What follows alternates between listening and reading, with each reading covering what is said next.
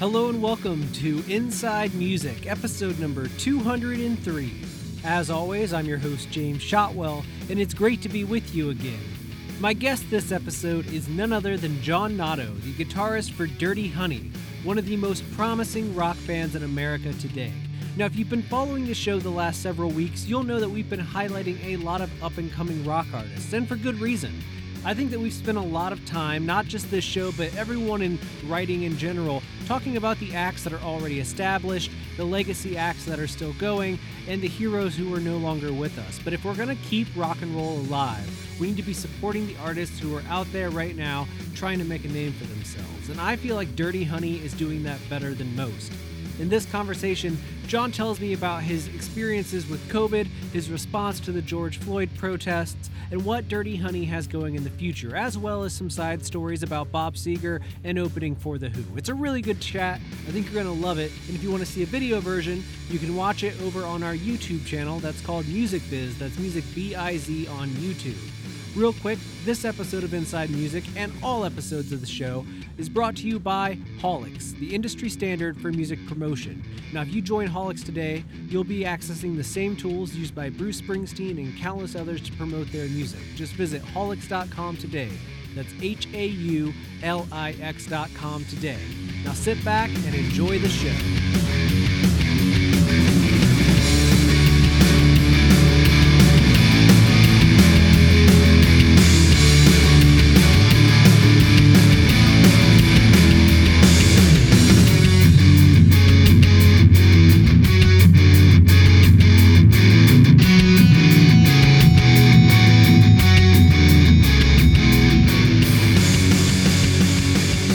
All right, man. Well, it seems like you are somewhere sunny today. So where are you? I am in actually uh, Los Angeles, California right now. This is uh, this is my lovely backyard. Mm. You live in Uh, you LA know- and you have a yard? Look at you. I know it's uh, we live a little bit outside the city, so it's, Okay. quite, it's a pretty spectacular deal. Honestly, it's, it's nice. I mean, the house Which- isn't really anything to speak of in terms of it's not luxurious, but But it's a house. it's a house, man. I just have always refused, and I've done well at it. To I've I've refused to live in those apartment complex type places, and uh, Mm. sometimes it comes with the uh, you don't get to live in town, you know. But I I just rather this life than that. You know, you know the type of place that has it- it's an association. There's you get a pool and a gym, but you get you're like your apartment number is like three thousand twenty two. I just I can't do that. well, it's a good time to say that I'm coming to you live from uh, an apartment in in downtown Grand Rapids, Michigan. no disrespect, that's right. Yeah, but see, you're Oh, no. downtown. That's so you Yeah. get that you get that give and take. You're I get that give and take, but I'm I'm in my bedroom right now. My partner is in our living room on a separate meeting call, and our dog is upset that she can't be in both rooms at once. So He's just like, "Ah!" yeah, yeah, literally, I can hear it on the fine. other side of the headphones. I'm sure it's lightly picking up for people at home. Um, well, man, how is your how's your day going? Like, what's it like in LA right now, other than just sunny? It's well, I'm in the valley, so it's super hot. Uh, it's a little, it's a little bit unbearable. You know, it's just every day is every day's kind of like Sunday, uh, where if you want to, if you want to be productive, it's sort of up to you because there's not, there's not a lot on the schedule. you know, there's just like a couple random things that generally speaking have to get done, but you know, you got to kind of motivate uh, yourself so Mhm. that you don't slip into this quarantine slug thing. yeah, You know, uh, last night I did a little, uh, I got a couple turntables and a lot of classic rock vinyl. So I, I did a live thing on my Instagram feed. Had a little bit, maybe maybe a little bit too much tequila. So I got you know I moved a little slow this morning. So today's been kind of relaxed, but That's not bad. That's not bad. Were you spinning any uh any Seger in the mix? dude, I totally spun Hollywood Nights. There you go. Classic. Yep. Timeless. I love that song. It's got such a it's like I want to be in like a 1977 Corvette Yeah. on Mulholland Drive in like Mhm. a all white suit that opens in the front. and Yeah. I want Farrah Fawcett in the passenger seat.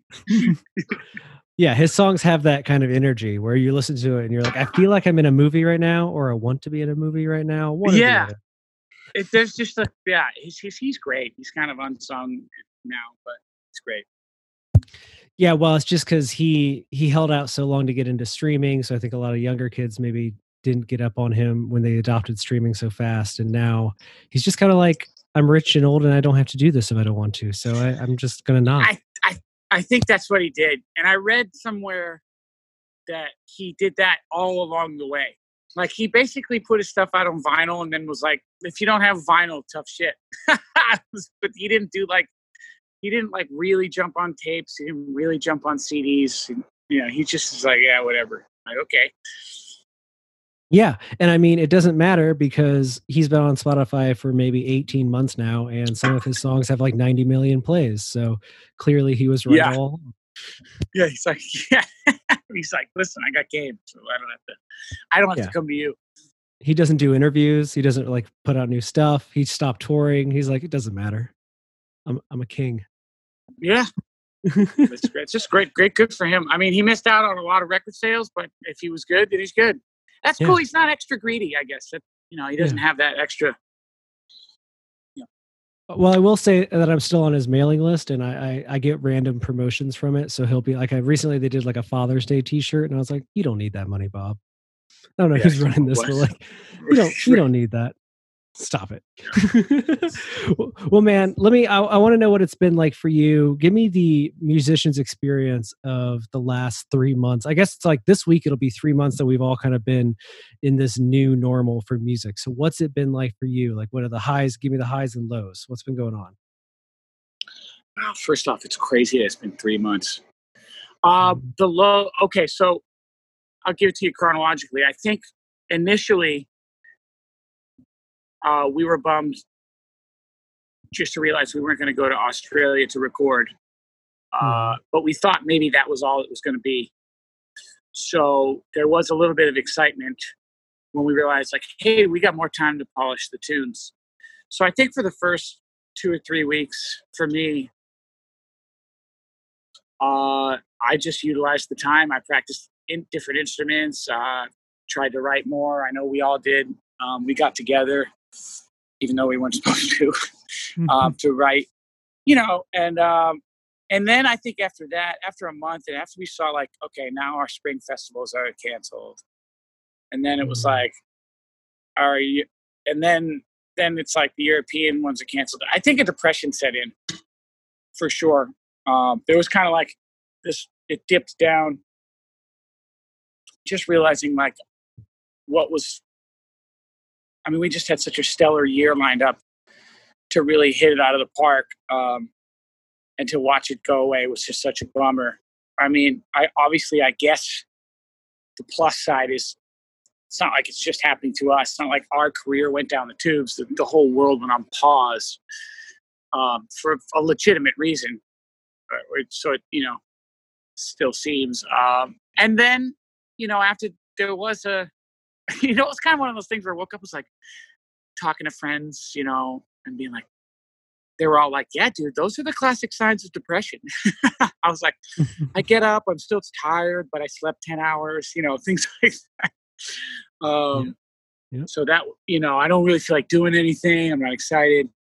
But I kind of got out of that swamp and, you know, we rented a rehearsal space and we've got reinvigorated. Um, again, we're working on the album again. We've started Zoom calling with our producer who's in Australia, trying to figure out how to get him here for when things really open up. Um, just right now, now it's just like plan for the record and try to get together and, and, and you know, create some content um, just to do something as fun, you know, like Mm. we have a thing we call, we have a series we call uh, suitcase sessions where we just show up to a location like uh, we shot we shot one so far. We did an acoustic version of Heart, a Heartbreaker. um, and we did it in the mountains up in uh, about two or three hours north of California. Ah, sorry, north of Los Angeles. so we're gonna do some more of that stuff. You know, just to. Eh, I will say this: like when we rehearse, just playing music is such a release. It's so gratifying.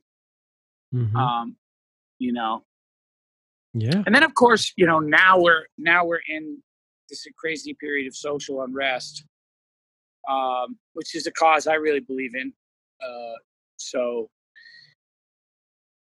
even though we're supposed to be quarantining the whole city's protesting and um, you know it's it's been an interesting it's just I, I unprecedented times you know where we have a pandemic that's lurking Mhm. but people most people honestly and rightfully so are like it's more important to get out and get this message out and you, you see in this especially in los angeles the city is uh, really beaming with how the, the protesters kept going and kept proving that the actual protesters are peaceful and then all the looting and stuff was just hangers on and people trying to cause trouble and, and just grab cash grab while they could you know but that Mhm. it's been pretty amazing to watch you know um, my girlfriend's gone to two two protests she went to the one on uh, sunday which was huge so Mm. it's now now it doesn't feel as much like quarantine uh, Yeah. and some businesses are opening so feels like there's some semblance of normal coming back in terms of people moving about but i guess with with this basically we're in a civil rights movement. I mean you know this is going to be another chapter in in uh that stuff we learned about in grade school you know the 60s you know so it's um there's there's a lot to pay attention to right now i think and a lot to be alert. Mm. so I'd say I, Well- I'm not a new. I'm not sorry. I'm not a news person really. Mhm. But for the first time, it's been more. I want to stay up to date. You know what I mean? Like I want to watch the news in the morning, or I want to, you know, catch it wherever I can and pay attention. It actually feels really important. Absolutely, man. I, I completely get that. My my partner is somebody she doesn't like to listen to uh, the news or even read it, but for the last week or so, she's been like really engaged. Maybe, but it's like you you still got to throttle it because there's just so much evil. It's so yeah. Gotta yeah. yeah. You fall down the rabbit hole, and it's like it's been an hour, and I just have just felt bad for an hour. Um, Yeah, yeah, yeah. Totally. what has your creativity been like during this time like have you felt motivated at all to write new stuff or i know you talked about going to the studio right before all this happened so what has your creative juices been doing this whole time yeah. During? yeah Um, during yeah, it's been it's been waves. You know, Mhm. yeah it's it's been waves of uh in the beginning in the beginning i was just really excited to practice i like to practice drums and bass and practice recording ideas so in the first month there was a lot of a lot of that um and we Mm. got to a certain point and we've rehearsed all the ideas and uh i think i've hit a little bit of a low in the last week or two but i've i've learned to like you got to press on and put work in, but also when when I don't know, sometimes you got to let things ebb and flow a little bit. yeah Uh, absolutely So, but get it. you know, we've got we've got a second round of songs. We Mhm. reach we, we completed a first round that are going to make the record, I think, and then now we now we're at this now we've got a second wave that are like at the good starts point. Mm. You know, so that's kind of the next Mhm. that's the next thing on the list to check off is get those get those to have a complete chorus and something really memorable you know No, absolutely. And I feel like we're like 18 months away, maybe a year from this like avalanche of music because people either are sitting on a record they want to release, they're about to record an album they had written six months ago, or they haven't recorded, but they have, you know, 25 songs that they feel pretty passionate about because they've had nothing to do Right. work. right yeah Yep. and and that's got to feel good because you guys have you know you guys have your ep out the self-titled ep came out last year and now you've got it seems like everything.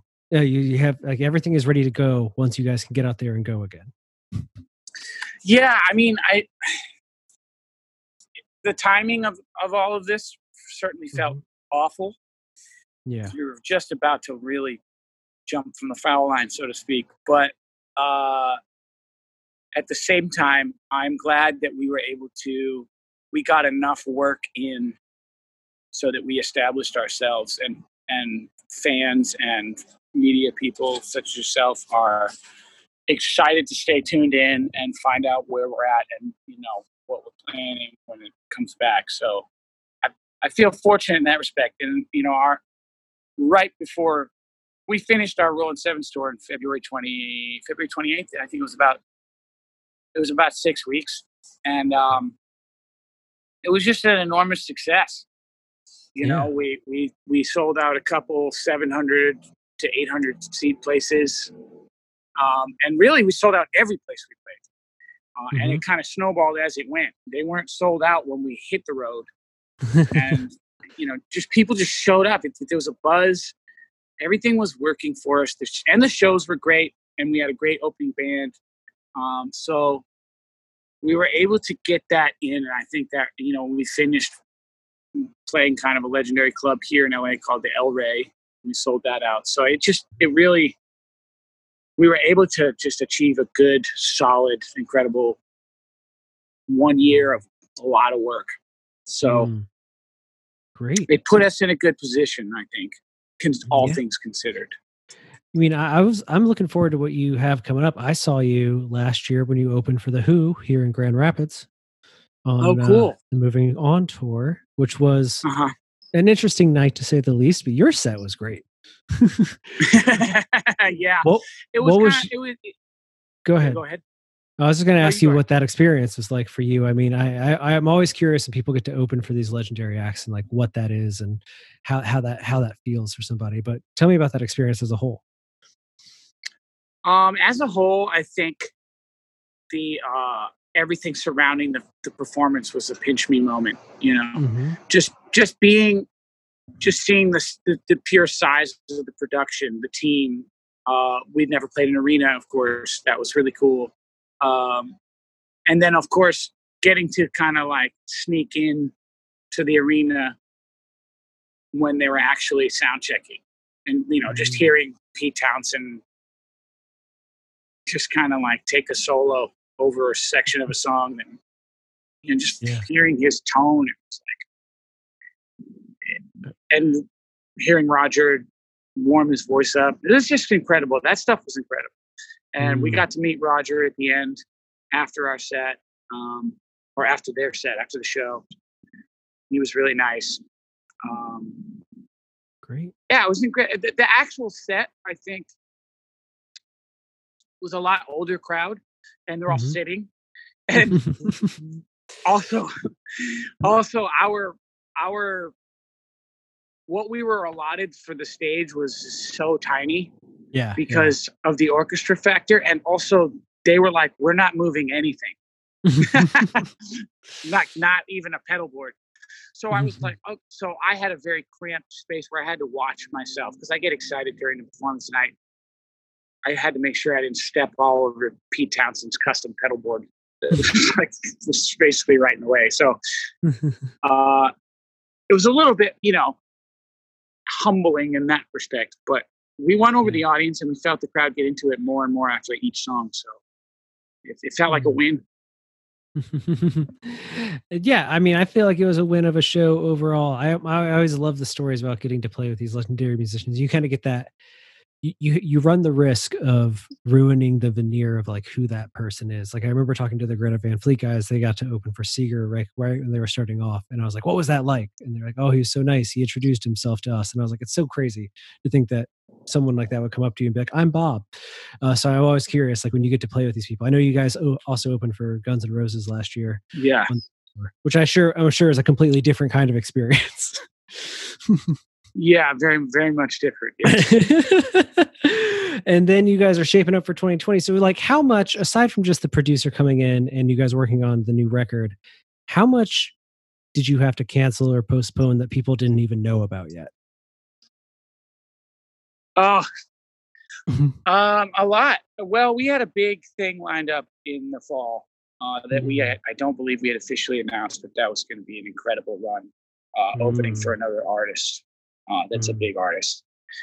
Um, and yeah, that's that was probably the big one. I think everything else was announced. We had a spring tour that was going to mm-hmm. be radio sponsored festivals, and we also had a European run in June, mm. which that that was cool. There was some like there was some opening for some big acts lined up. We were going to play Download Fest. We were going to play Download Japan. Yeah. Um, we were going to we were going to play Italy. I mean, it was just going to be really really cool. And uh, I think that was announced, so we had to officially unannounce that one. Um, but we had a tour coming in, in in August and September that was going to be incredible. It's really the same game plan as before. It's just the trick of the timing so you know, we're gonna make the record. We're gonna try to re- we're gonna release a single to radio, and uh, we're gonna try to book a tour. Um, it's just a matter of when. Really, it's going to be a matter of you know when will we be allowed to book a tour that will actually set you know that will people will feel comfortable showing up to. When that's allowed, then you can time everything else kind of with that because you want to hit the road with a single hitting the radio. You want to have that timed, and you want to have a music video, and you want to have, you know, you. So that's not my department, of course, but um, that's that's basically it's basically the same. It's just, and and we might have released the record a little sooner, you know, but we, we may we may we may sort of fast track it this time not not the recording or anything. We'll, we'll still put a, a, lot of effort there. I, we might just have to shorten the timetable so that you know. But again, it just depends on. I think the thing that seems, again, like I don't know if we would or wouldn't do this, but the thing that seems the most depressing would be to not have a tour, just put an album out. I mean, fan, I mean, if the the fans would love it, who are already aware, but it's just tough. It's tough promotion time, you know. Like no one is really pushing new songs to radio. It's just because because your bands want to be able to be you want to be able to be playing while your songs on the radio. So without that, it just really makes it, it it's more of a gamble.